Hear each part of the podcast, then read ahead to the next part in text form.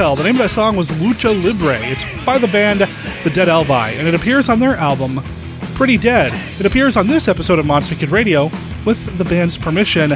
This is episode 66 of the podcast Monster Kid Radio, where we celebrate the classic and sometimes not so classic genre cinema of yesteryear. I'm your host, Derek M. Koch, and I want to welcome you to episode two of our coverage of the film El Santo versus Los Mamios de Guanajuato, or specifically, our coverage of the Monster Kid Radio crash that took place last week when this film was shown at the Hollywood Theater here in Portland, Oregon.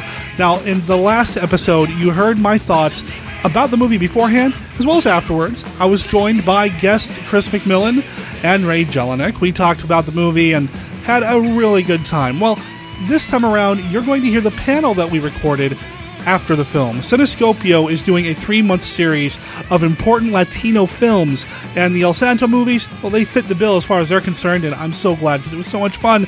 And they're going to talk about how important these movies were to the Mexican culture, the Mexican people of the time. You're going to hear panelists John Cardenas and Enrique Casero talk about these films and their experience with the movies, that sort of thing. I probably mispronounced their names because I cannot roll my R's. It's a birth defect of some sort. But listen to the panel to hear how they pronounce their names because they probably get it right. Just saying. Now, if you have any thoughts about anything you've heard here on Monster Kid Radio, whether it has to do with the El Santo movie or any other movies that we've talked about here on the show, or any topics that you think might be important to Monster Kid Radio, typically we do the classic monster movies from around the 30s to the 60s, and we make exceptions sometimes, like we are doing with the El Santo films. But if you have any thoughts about anything that we've talked about or could talk about here on the show, send me an email at monsterkidradio at gmail.com or give us a call and leave us a voicemail at 503 479 5MKR. That's 503 479 5657. Now you can find all of this over at our website at monsterkidradio.net, where you can find where you can download the show, listen to the show straight from the website, get to our YouTube channel, get to our Flickr album, check out our Live 365 radio station. There's a lot you can find out over our website, and I encourage you to get over there between episodes and just explore.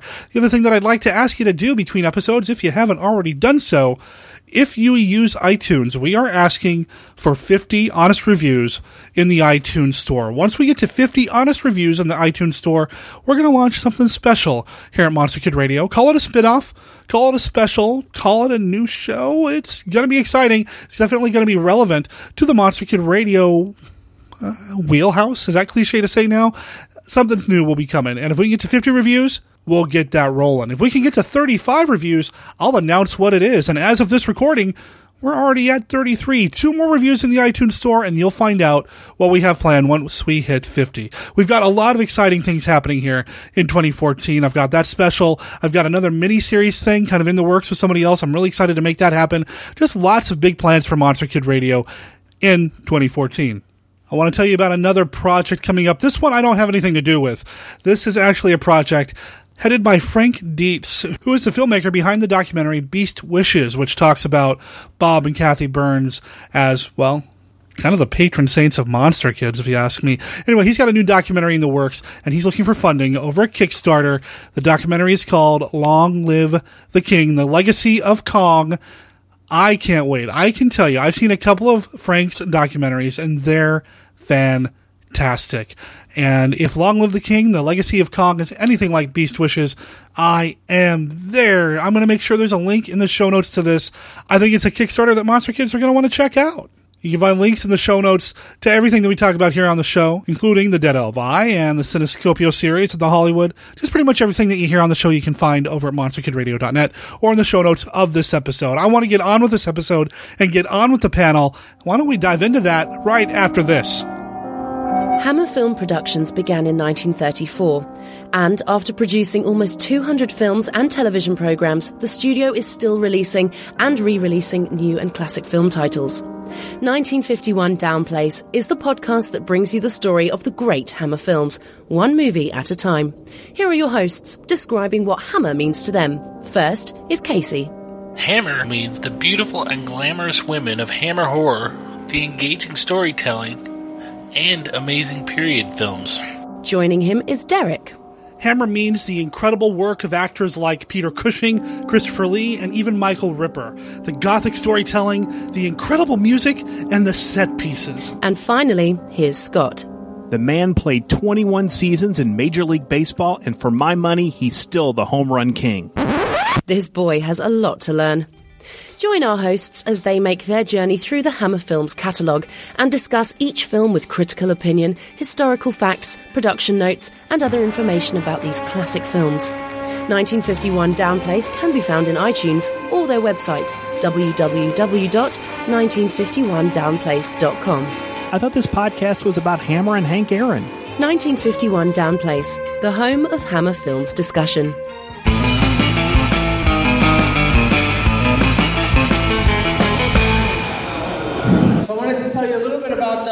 Was happening when this film came out. So this film came out in 1971. I don't know if you guys caught that. But in 1971, here in the United States, simultaneously, while this film had come out, we were coming out of the Vietnam War. Richard Nixon was our president.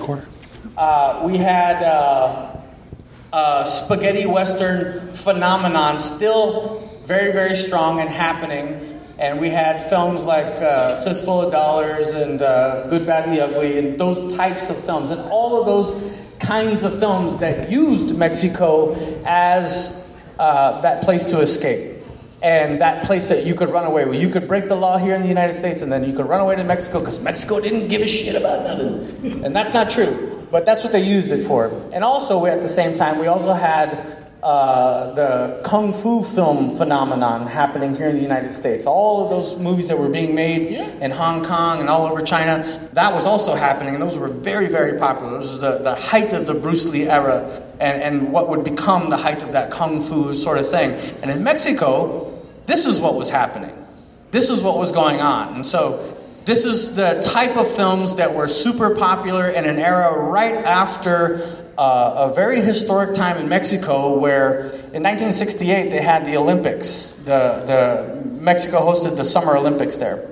Right before the Summer Olympics of 68, if you guys remember your Mexican history, there were 100 students that were gathered into a courtyard and shot and killed because they were protesting the Mexican government at the time, which was the PRI party.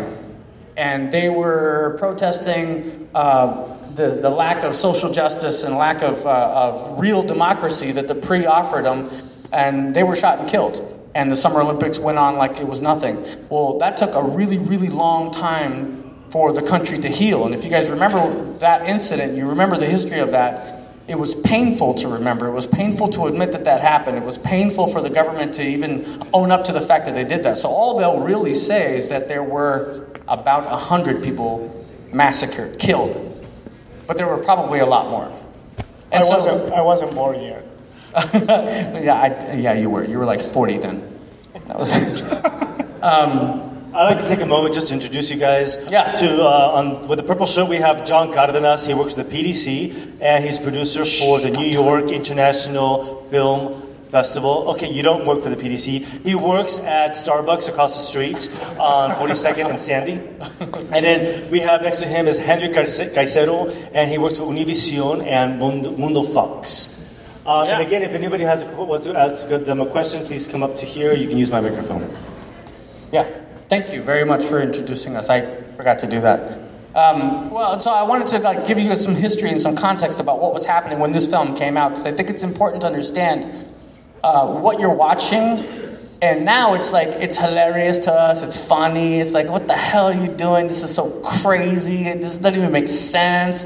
They, they didn't even wrestle the, the, the mummies at the end, they set them on fire. That what the hell is that? And who has three blowtorches in their car? Just like, hey, you know, whatever. Just, you know, that's awesome. No one has that. But to understand these kind of films, you really have to understand what was going on. So this was happening in Mexico, and they were coming off of that. They had just changed presidents in Mexico. We were coming out of the Vietnam War, still stunned and, and shocked from that. So these films of escapism, these films where it takes you out of your everyday normal sort of idea. There is a clear good guy and there is a clear bad guy, and somebody wins.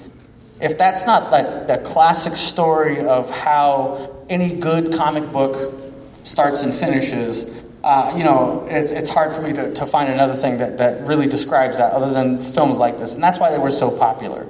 Um, so, from a film standpoint, yeah, it's corny, yeah, it's fun, and, and it's supposed to be that. It's supposed to be fun, and it's supposed to uh, uh, not be empty in terms of, of the way you watch it, but it's supposed to be fun, and that's it. But for the wrestling part of it, and to understand like the, the phenomenon that lucha libre really, really has, um, that's what Enrique is going to talk about. Yeah. Well, who speaks Spanish over here? Nobody? I don't either. You guys going to help me interpret? I, I, I will do my best to speak Spanish to you guys, but you know, uh, wrestling uh, in the United States is different than Mexico. Mexico, even in the United States, this kind of wrestling is called the free wrestling, which is called uh, actually is, is uh, known like uh, lucha libre. So lucha, lucha libre literally translates to free wrestling, free fight. My translator, thank you. I will pay you. But however, so in Argentina, for example, football is like a religion. Yes, everybody in this, instead of wearing shorts on Sundays, they go to football. Mexico is a little different because we uh, first sport is uh, football, uh, soccer football, and then the second one was wrestling. Uh, back then, I believe, I remember, uh, it was it was a more popular lucha libre. I was three years old. My daddy, I remember barely. Uh, he he said, "Hey," he was fan of the Santo, so he carried me in his arms and we walk away, you know, we walk on the streets, there's so many people, and Santo was there, I remember. Santo. Like this guy that was with the ape. awesome. It was probably him. That was 1971, no, so he was, were... No, I, I wasn't born, I would know that old. right, right, I'll be checking IDs later. However, I mean, it was amazing, and after that I went to a uh, few... Uh, competition, and I saw these guys uh, in my small town. You know, we, we enjoy this, this sport, but uh, this is one of the sports that many many people this they watch on TV and say, oh, they don't get hurt. It's just fake. Yeah, it is fake, but they get hurt. It's, they didn't show the, the fly, you know, when they, they fly uh, out of the ring and that kind of stuff.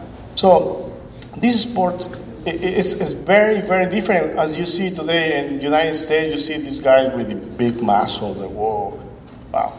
But in Mexico, no, they, you saw they're like me, chubby. You have to have something. To, when you when you wrestle, this is it hurts.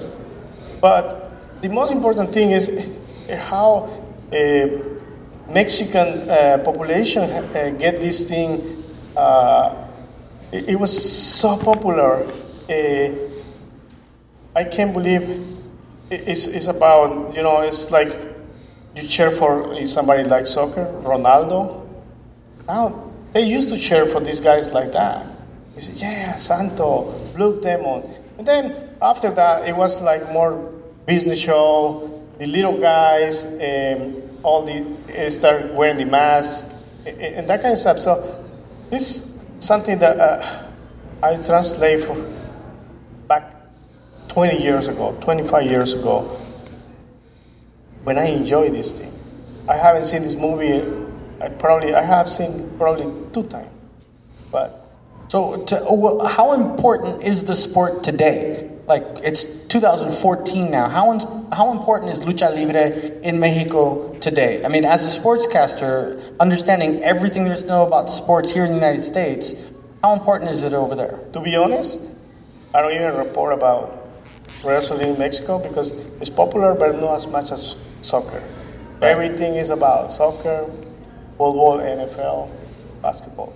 Still popular, but it's not as popular as it used to be. It, it, it's, it's kind of decreasing because now uh, the boxing and the other, what is the other? MMA. Uh, the mixed martial arts fighting. That's what is, is getting more attention because I guess nobody wants to uh, risk their body, or I don't know, something. Well, I mean, it's truly a film like this, and any lucha libre. It's like just like WWF, WWE. It's a mix of art, entertainment, athleticism. It's a you know, it's a show. It's a spectacular show, a spectaculo. So I have a question for you guys. Why did you guys come to see this film? How many of you guys even knew this film before it was announced here? You guys have seen. You guys have all seen it. I mean, you guys were you guys were talking nonstop throughout the whole thing, and enjoying the hell out of yourselves, which is awesome. We're which wres- is awesome. Wrestling. We're wrestling church. We, we believe in wrestling from Japan, Mexico. I had a question. yeah. I had a question about um, with uh, sorry, uh, Robert Rodriguez uh, starting his El Rey network. Uh, second, second half of this year Mm-hmm. is I believe bringing AAA uh, AAA up here uh, for uh, a states kind of packaged true lucha libre television show, uh, weekly show with uh, monthly pay per views. Do you see that if it's handled the way that Rodriguez is talking about bringing it up here with his network, uh, that the, just the awesome spectacle of lucha libre could translate out outside of novelty here in the states? I think he's definitely taken a lot of tips and hints from Dana White. I think Yeah. that they've been in discussion quite a lot about how to make this a popular thing, about how exactly to move lucha libre into that. The MMA is exactly the model that anybody needs to follow if they want to follow something that's a winning, winning formula. Because they have the winners and the losers, they have the good guys and the bad guys, and they all do it. And female wrestlers in particular, uh, my girlfriend and I are, uh, we watch it all the time, and it's the female wrestlers that are taking on these really good guy, bad guy personas. Lucha Libre is the same exact way. And so I know that Dana White's been in discussions with them about how to proceed and how they're going to grow this thing. Um, whether or not it's going to catch on, I mean, that remains to be seen, but it remains to be seen if he can modernize the sport and modernize the, the characters to reflect what's really happening today. So, you know, I think it's definitely going to be fun no matter what. So you and your wife wrestle at home? It's fake. It's fake. You're awesome. You're the best. so tell me why else you guys came. I mean, you guys, I mean, how many of you never saw a film like this? You've never seen it. Why the hell did you guys come? I mean, what the, what? That's crazy that you would even see Las Mumias de Guanajuato and you're like, I want to see that shit. That doesn't make any sense at all. But I'm glad that you did. So come up to the mic, somebody. This girl right here. Come up to the mic and tell me why you came. Yeah, yeah. this guy? Or that girl. Hey, John. Hey, Henry. I was telling my friend Joe that the, one of the reasons why I'm here is because I, when, it reminded me of being a kid. On uh, Saturdays with my mom, we used to watch Galavisión in the 80s, and they would show movies like this. They would show three hours of Lucha Libre, and they would show more Lucha Libre. So, Lucha Libre for my family on Saturdays was an awesome event, and I still cherish it to this day. And she would not cook, she would actually order pizza, which made it even better. Ew. Pizza or pizza? You know, you bring up a you, you bring up a very good point. I mean, lucha libre was a was a one of those things that was built and designed for the everyday person, the common man, because the idea of having a mask, the idea of being able to be an everyday Joe. And then putting a mask on, you instantly turn into somebody else. You instantly turn into that superhero.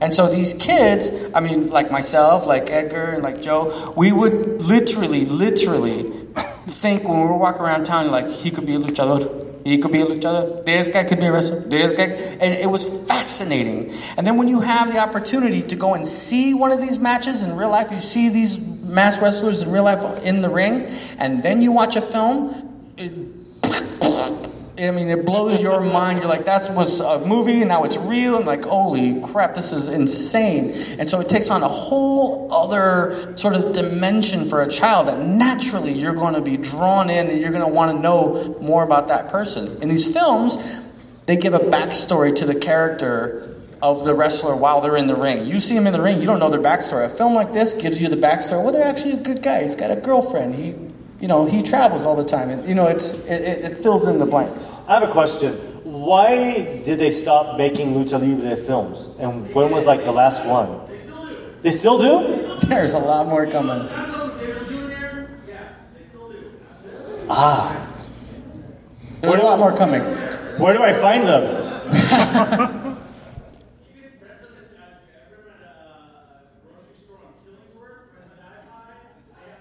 I want to get that address. Are they just as uh, kitschy? Oh, yeah, yeah. But now it's like CGI. They're sitting in a box in a spaceship and they get off and once again, yeah, it's very Mighty Interesting. Well, I believe they stopped doing these kind of movies. I mean, he's right. They make him now, but they stopped doing uh, after the, you know the, the these movies in the 80s, something like that, because it was he was going down a little bit. But then they became start doing some other things like uh, with the little guys. What is it called the midgets? Yeah, yeah, the minis. Yeah, these guys. So, so they, they tried to raise it up, but they didn't do the movies because they were not popular anymore. They start Mex in the Mexican film. They start doing that kind of uh, crazy nude uh, movies, you know, with the Caballo Rojas and all those guys. I've never seen those. I don't know what you're talking about. I don't know. So, however, you know, I usually uh, I am the other side. I don't get the questions, but I would like to ask the, the, the question of one of the, the, the American guys. What do they think about the the Mexican the lucha libre? Uh, what is the different with the American lucha libre? Anybody uh, want to Somebody, I would like attempt to that know. question? The question is, what is the difference between the lucha libre and like Come WWF? up to the front. Come up to the front. There's a group back there that I think has a lot to say. I'd Come like up to the front. Come up to the front. Why don't you guys tell me what the allure is? I'd like to get your guys' Yeah. perspective. Come up to the front. I challenge you. Come on, let's do it. If you were a oh, wrestler, Oh, no. Where is your mask? I think I would bet on you. This is not a mask. Don't try to tear it off. Seriously, please. Uh, Can I introduce you guys? Ooh, Who look are at his guys? shirt. Blue Demon shirt. Look at that. And your name? Diana, sweetie. And your name? Rudo. Rudo. Okay. Rudo. I'm giving you guys the mic. Here you go. Well, I think in Lucha Libre there is more chain wrestling. I think there's a lot more acrobatics and high flying things going on. I think that there's probably more what we would call kayfabe, the really believing and acting like you are that person full time that you are in the ring. Um, I don't know. What do you think, Rudo? Well, outside of the ring, you have Batman, Spider Man, and all these people in the States. In Mexico, Santo was a real man. He was that guy. He was Santo all the time. He was buried in his mask. The whole giant city of Mexico City shut down when he passed away in 84. These are real people, and they chose that. And their children grew up in it. Hijo de Santo, Demon Jr., Mil Mascaras. No one carries Mil's mask. Nobody. Uh, But this is very real people. And, and so it's accessible to the everyday person. And you- you're pulling for them. And it's the most wild stuff. One of those, we couldn't remember which, which movie it was. There's a movie where uh, someone's wrestling in the ring, and the, the, the Rudo, the, the villain, is using karate chops, which is illegal back in the, the 60s when they filmed it. And uh, he loses the match, and they rip off his mask, and he's a werewolf underneath the mask. Holy crap! But then they go to attack the werewolf, and he turns into a bat and flies away. Only in Mexican cinema would a wrestler be a werewolf that can turn into a bat. Yeah. And it's just you don't have that anywhere else. It's the passion and the enthusiasm that these films captured, and also seeing them live in a match in a ring. I mean, we've driven out to just uh, Mount Tabor. Used to have huge lucha libre matches. Yeah, yeah, And it was uh, Rey Mysterio Sr. and uh, Hijo de Santo wrestled there, and we booed him extensively because, like in this movie, it's it's Mil Mascaras and it's Blue Demon, and they don't know how to beat mummies. But then Santo just shows up with a flamethrowing pistol, and it's cool. Yeah, didn't you notice that? That the he film, the movie off. the film is called Santo versus Las And he- and he Mumias de Guanajuato. And after up. five minutes at the end, He just pops in and like And, he wins. and we were talking about this when we were sitting down. We were like, "How rude of that lady!" Right. yeah, you should have called him a long time ago. Exactly. They're like, okay, well, thanks a lot. Yeah. I tried to help. Because like the whole time, what are we supposed to believe that Mil and Blue are just playing chess in their turtlenecks and masks and stuff? Right. Until And- waiting for Santo. And, to show and then the, the line that kills me, the line that freaking kills me is at the end where he says, Well, at least we're all okay. Well, didn't like 17 people die, Yeah. including your best friend? Yeah, And the you're like, penguin, where's the Let's go play. yeah, it's the penguin, and then just a big close up of Santo. like, that's it. That's all you wrote. That's it. Yeah. I don't know. Yeah. But the, the difference between the states uh, is that the states it's like a two or three two or three minute match, and they're just all just yelling and stuff. And you watch the lucha libre, actually the, the, the, the sport. It's two out of three falls. These guys are in there for like 40 minutes. And the rules are different, so there's no tagging. If your opponent gets thrown out of the ring, you have to get in. It's continuous movement. They have a hexagon, a six-sided ring, because they have trios matches where three people are wrestling on a team, so everyone oh, Yeah, has a that's- corner. that's the- that's the I mean, death match. So it's just nonstop for, you get so much bang for your buck as, as an audience member. And that's all it's about, is the enthusiasm for it, just is over the top. Wait, but I have another question for you. You can't go yet. So, what do you what do you think about uh, Americans? They don't wear masks. Uh, you like? Oh, but th- that's the thing, and my favorite part is that the mask was brought down, the, the Lutteroth family, uh, for CMLL in the 30s from America. 33. Yeah. And they took it and they ran wild with it. They ran wild with it, brother. and, uh, and they made it their own. But, it, but the thing that I love also about Lucha Libre is that it's the weirdest uh, bridge between Mexico and Japan. And you talk about it being, what do we say? It's, it's a joke in the US, in Canada,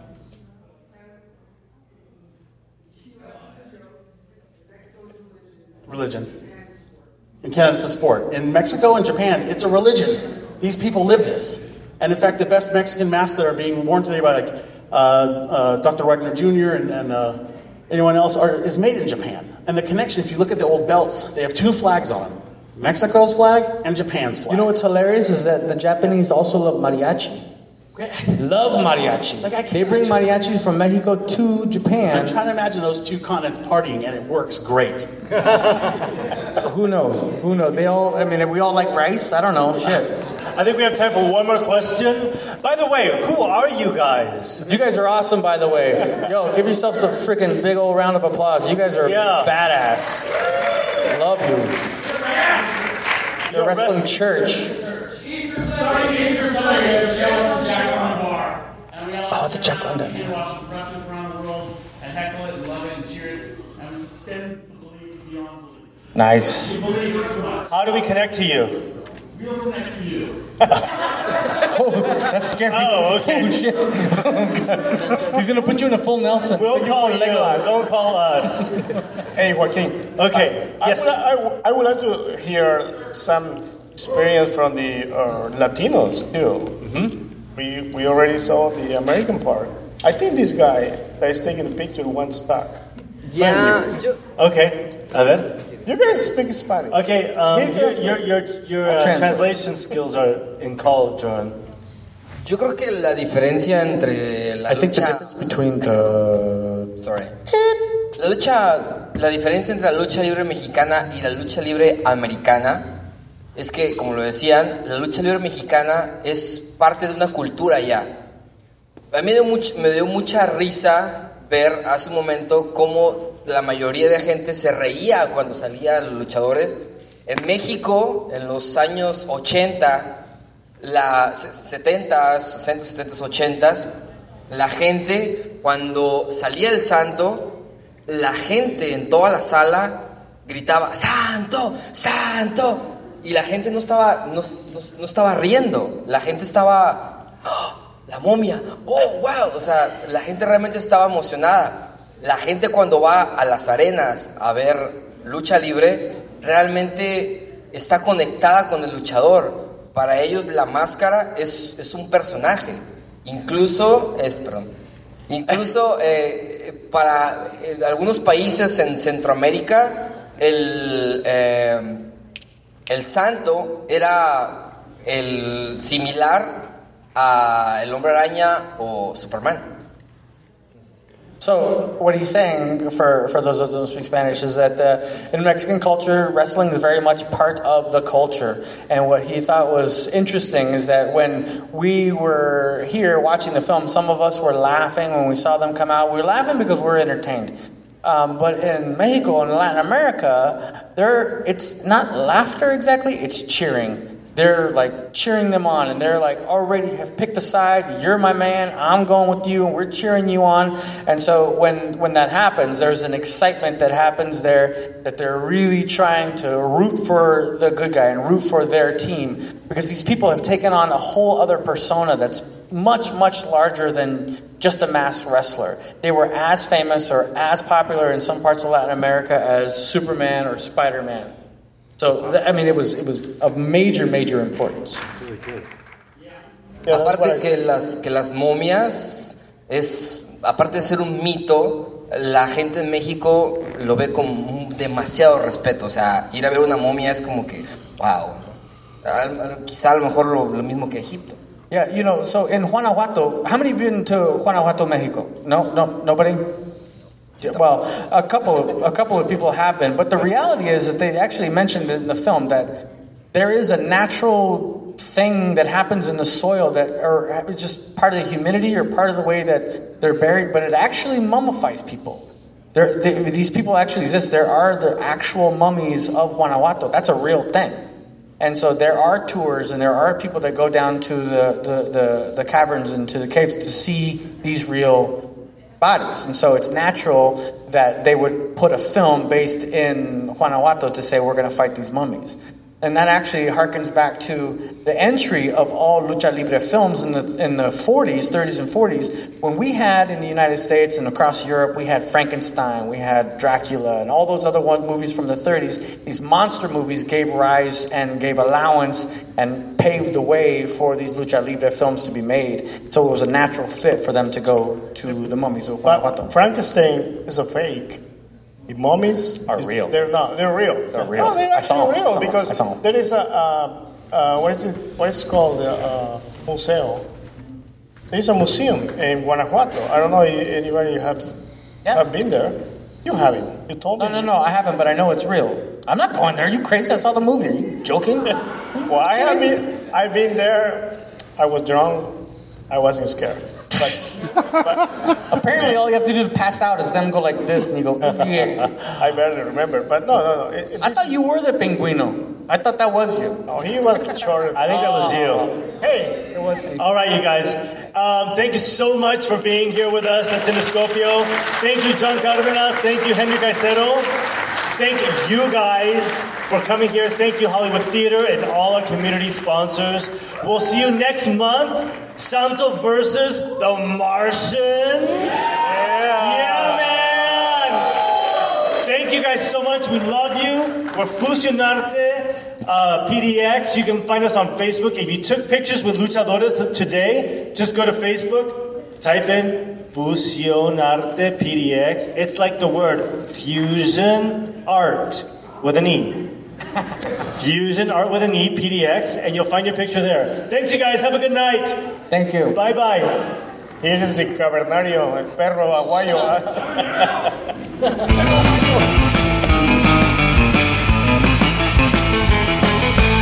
I can't wait till next month. I cannot wait for El Santo versus the Martians or whatever title it's going to be going by when they show it on the big screen at the Hollywood. That's one thing we didn't talk about in the last episode. The Hollywood Theater has three movie screens a big movie screen downstairs and two smaller houses upstairs. El Santo versus Los Momias de Guanajuato was actually shown on the big screen downstairs because, well, it demanded a big crowd. It drew a big crowd. And again, if you're in the Portland, Oregon area when this rolls around next month, you gotta come. I gotta meet you. We gotta watch El Santo together. Next week on Monster Kid Radio, got a couple of possibilities. Over the next few weeks here on Monster Kid Radio, we're going to talk about King Kong. We're going to talk about Son of Kong. We're going to talk about The Night Stalker. We've got, well, a lot of stuff. I'm actually going to be at Wizard World Portland this weekend here in the Portland, Oregon area. Now, I'm only going one day. I'm going on Saturday, the 25th. I don't know if there's going to be any Monster Kid relevant stuff there that I can get. I don't have a press pass. I don't have press access. I'm just going as a fan. But if there's anything there that's relevant, well, I'll bring my recorder. We'll see what happens. And if you're going to be there, well, look me up. I'm kind of hard to miss. Monster Kid Radio is a registered service mark of Monster Kid Radio LLC. All original content of Monster Kid Radio by Monster Kid Radio LLC is licensed under a Creative Commons Attribution, Non-Commercial, No Derivatives 3.0 Unported license. Of course, that does not apply to the song Lucha Libre by the Dead Elvi. It appears on their album Pretty Dead. You can find out more about them over at deadelvi.com. Talk to you next week.